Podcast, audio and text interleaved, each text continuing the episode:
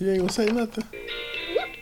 I'm the puppy in this house, waiting for my best friend. She flies a long, long way to come to sing and play. We'll have fun. It's a sunny Saturday morning in September on a quiet street in the village of Dolton, Illinois, just south of the city limits of Chicago. Marlon Chamberlain is inside his split level home playing with his six month old baby boy who has just woken up from a nap. You gonna be? You ain't gonna say nothing. Marlon is a homeowner and a respected neighbor. He's a man of God and a family man. He and his wife Sierra have a blended family of nine. So Shakari is six months. Then there's Elijah who is seven. Uh, little Marlon is nine. Uh, Christian is thirteen. Crystal is fifteen. Marlon Chamberlain is also a seasoned community organizer and an award winning leader in criminal justice reform. And the seeds of that work were planted while Marlon was incarcerated. He was years into a federal drug sentence when Obama signed the Fair Sentencing Act into law. That was a bipartisan bill that changed the racial sentencing disparities between crack and cocaine. And that didn't just reduce Marlon's 20 year sentence, it's what motivated him to become a community organizer. This is Ending Permanent Punishments, and I'm Jane Carlson with Change Agents. So I ended up serving 11 and a half years, but what that did for me was it taught me the importance of policy. And then it also taught me the importance of people like myself being in the room as like policy is being created, uh, pushed through the legislator, and then also the implementation of that policy. Marlon was 35 years old when he came home to Chicago, and he's been amplifying the voices of justice impacted people for more than a decade. With organizations like the Community Renewal Society and the Rocky Coalition, he's pushed through more than a dozen reentry reform bills. But because of that decades old conviction, and long after his punishment in the carceral system has been over, he still can't chaperone his kids' field trips or run for local office. And when his father died, he was barred from serving as executor of the estate, even though that's what his father wanted. One of the the tellers at the bank asked me was I was I the executor over the estate. And of course I said yes. And then she basically explained to me, she actually showed me a piece of paper that said if you have a felony conviction, you can't act as the executor over the estate. That probate law, barring people convicted of felonies from serving as executors, had been on the books in Illinois since 1975. It's one of more than 40,000 laws in the United States that continue to punish people with criminal records after they've served their sentences in the criminal legal system. In Illinois, permanent punishment laws hinder or restrict access to employment, education, housing, health care, and civic engagement, and even dictate what kind of pets they can own. Marlon says this work is about changing the narrative. Some of the problem is is that we get lumped into what's happening now in the streets. And we're saying no, we believe that if you're out committing crimes there should be consequences.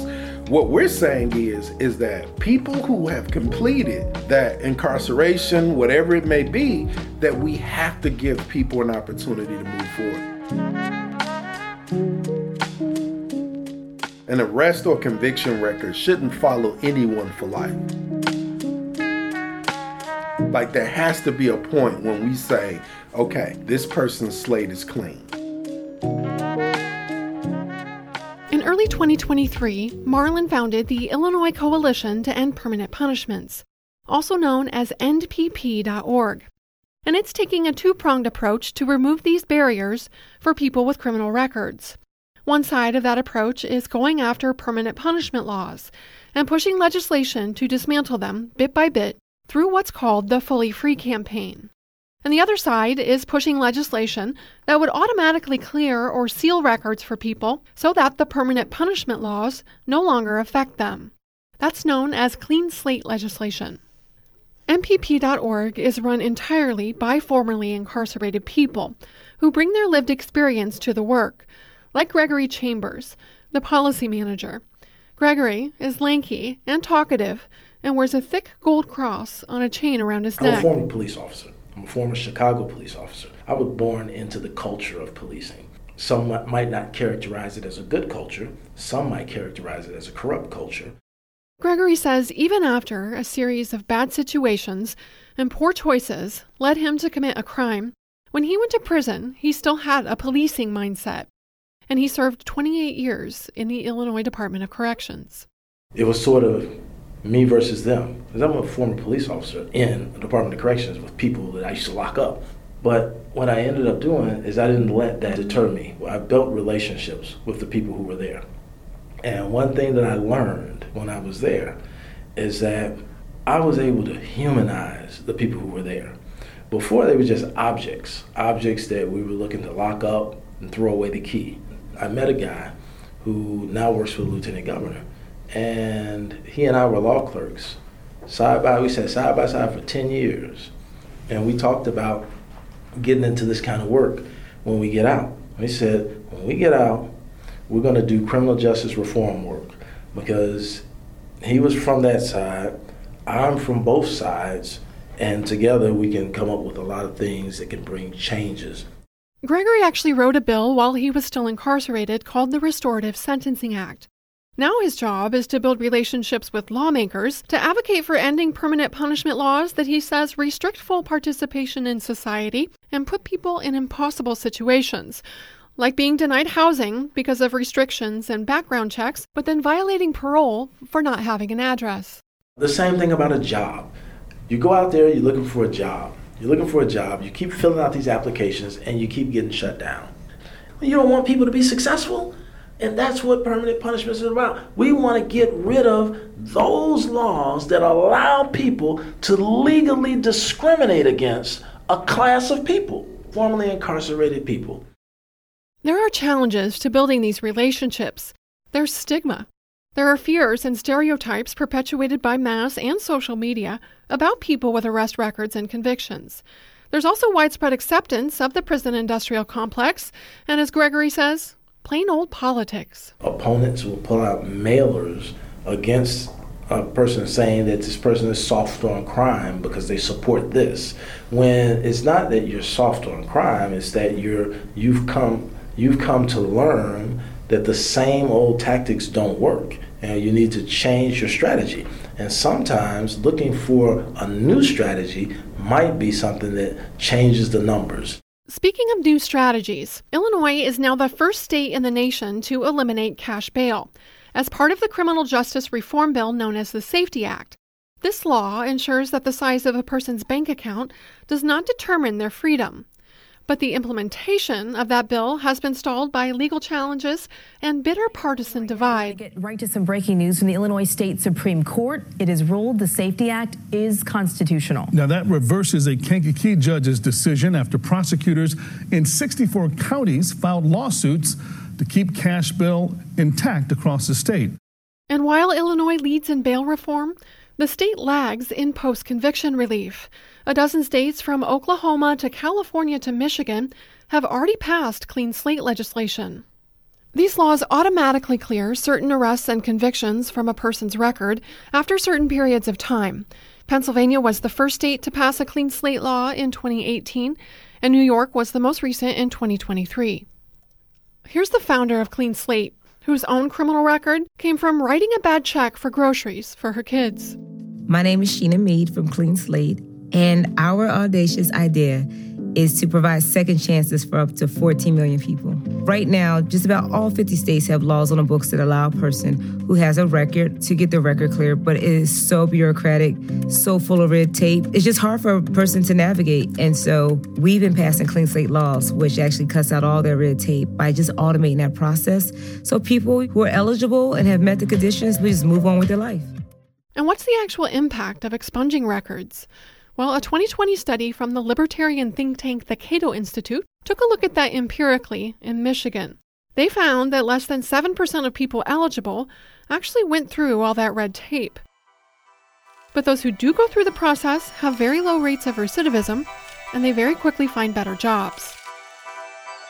This study found wages increased an average of 23% within a year of expungement. NPP.org is working on a clean slate law for Illinois. Marlon and his team are also working on a bill to remove several laws that are barriers to civic engagement. And they're doing this on the heels of a major win in Springfield in their first year as an organization. Today, we're here to make sure that the FREE Act is assigned to a Senate committee, and then we're also here to talk to senators to move the bill through the Senate and onto the governor's desk. In August, Governor J.B. Pritzker signed the FREE Act into law. That stands for the Family's Right to Estate and Equity Act, and it amends that 1975 probate law that stopped Marlon from serving as executor of his father's estate.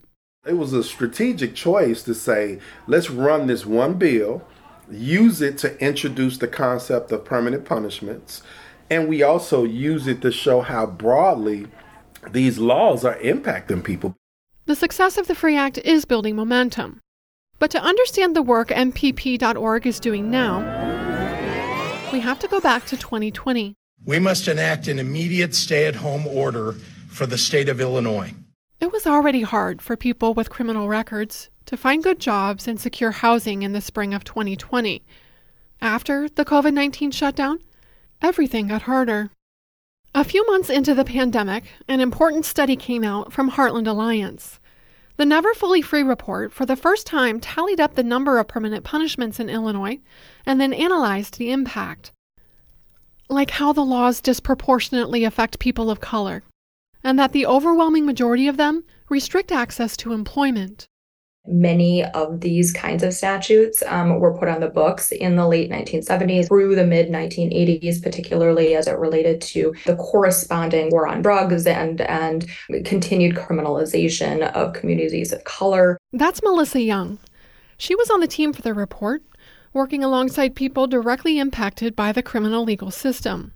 She's worked for about 20 years in equity and justice focused social impact initiatives. She says the impetus for the report was hearing from people across the state about the impacts of permanent punishment laws, but not fully knowing the scale. The research found 1,200 such laws on the books in Illinois that create an intricate and overlapping web of barriers for people with criminal records. And the ripple effects of lack of access to education and employment opportunities means that, and we know this, that not only individuals who have been impacted by the criminal legal system are impacted negatively via loss of wages, loss of wealth, um, but their families and their communities are too. And contrary to the idea that the extent of these laws promote public safety, the report puts something else out there that permanent punishment laws are major contributing factors to recidivism. That's why Marlon Chamberlain says the work his organization is doing is a crime prevention strategy when you create opportunities, you remove the excuses. So now, if we remove all of the barriers and people are able to move forward in life, and then you still make the choice to do something, then now there's no excuse. But when you create these these hundreds and hundreds of barriers on top of communities with limited resources, like you're creating the perfect storm for people to continue in the cycle. And while black people make up around 14% of Illinois' population, they make up 45% of people convicted of felonies. So, why are there so many of these laws blocking civil liberties of people with felony convictions after they've served their sentences? I asked Melissa, who is white, and Marlon the same question. You can see a direct correlation between the state of the carceral system, permanent punishments, and this country's deep legacy of slavery and racism. I think it's another form of of racism and slavery. If we look at the time period of when a lot of these laws were created, we're looking at like the the the beginning of like mass incarceration. But if you also look at there was the civil rights movement, so there were a lot of rights being restored, but this was another like form of, of racism.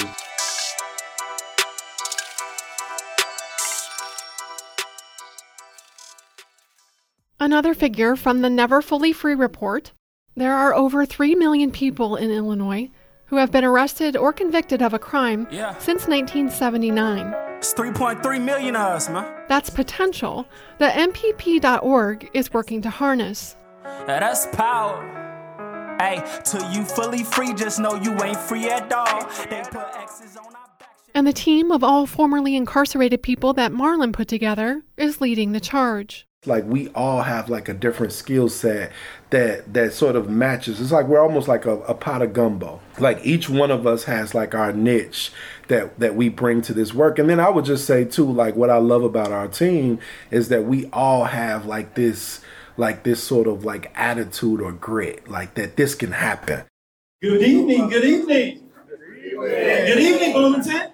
Good evening, Bloomington. Fall of their first year, and just weeks after the FREE Act was signed into law, the Illinois Coalition to End Permanent Punishments took the show on the road, diving into downstate towns to begin building a coalition and a voting bloc of justice impacted people and their families. It's important that we can turn out constituents from their area who are their voters and who understand the local version of the problem. That's Paul Rothschild. He came home to Chicago in 2020 after a decade in federal prison. And so getting out across the state and reaching into these other areas is really important for that reason. And the locations we've chosen for the town halls are based on data. While Paul was incarcerated, he turned to meditation. His voice got softer. He developed a deeper understanding of how the criminal legal system disproportionately affects people of color.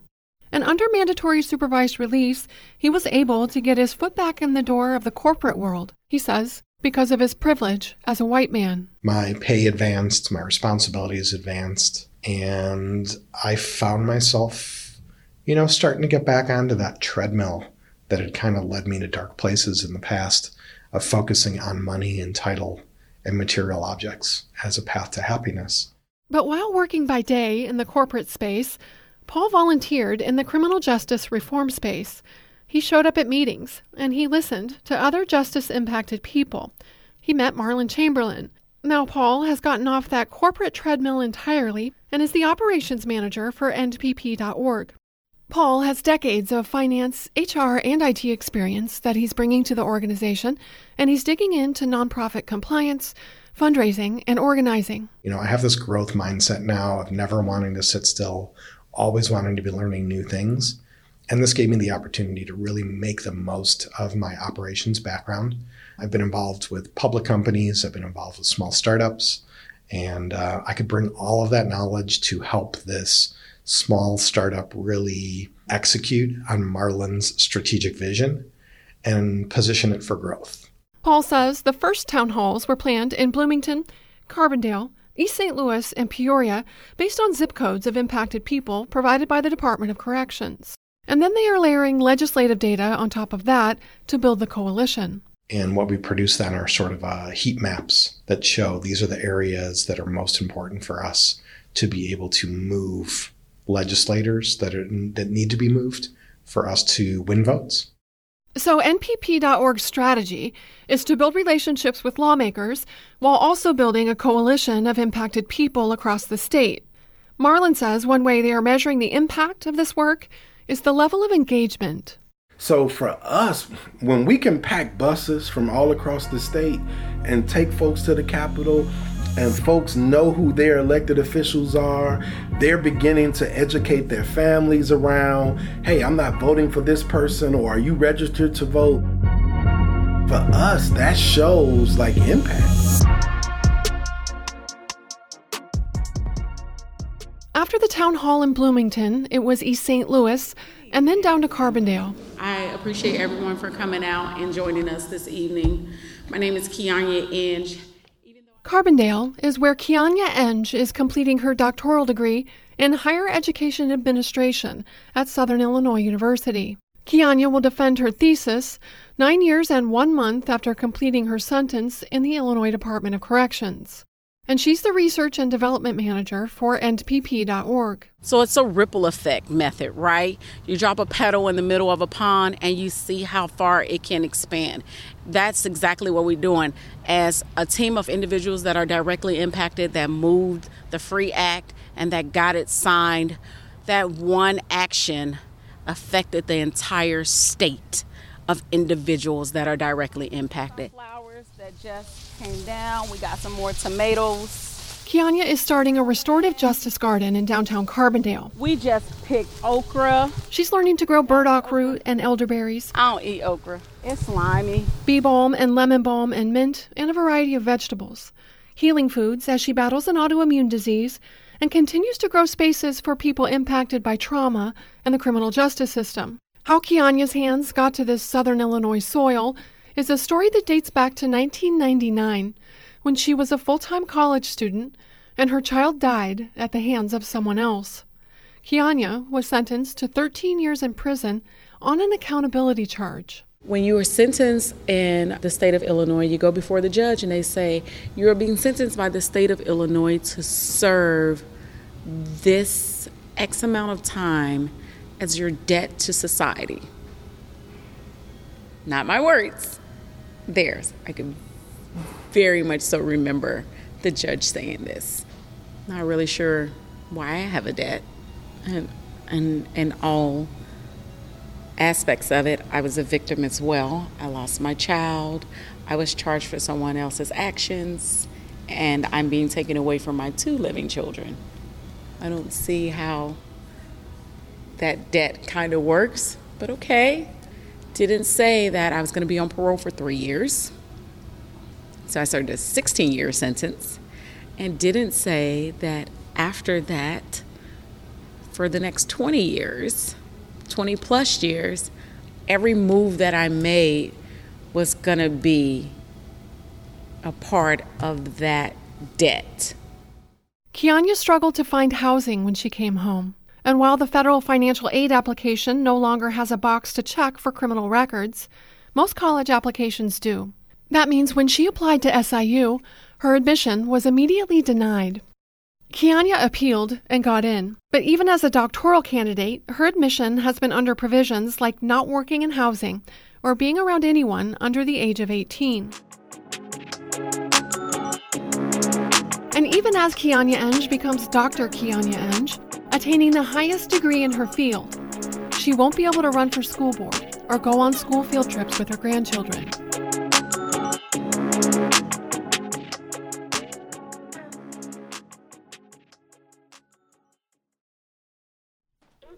There you go.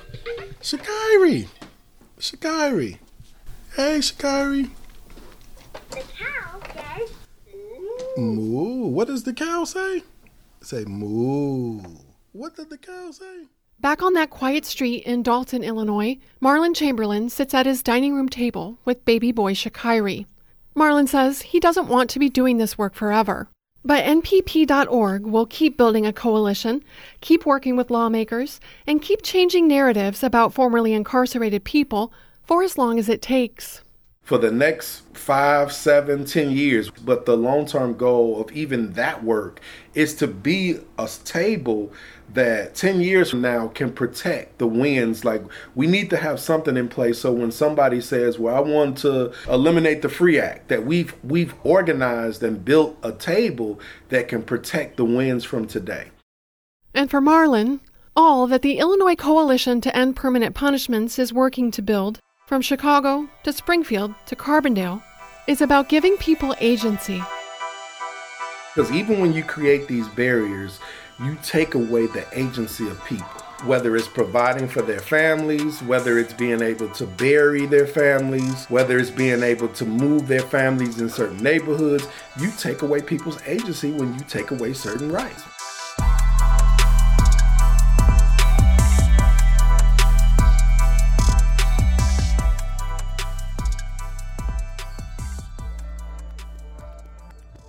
Thank you for joining Change Agents, the podcast series looking at grassroots actions and solutions through stories told from the inside out.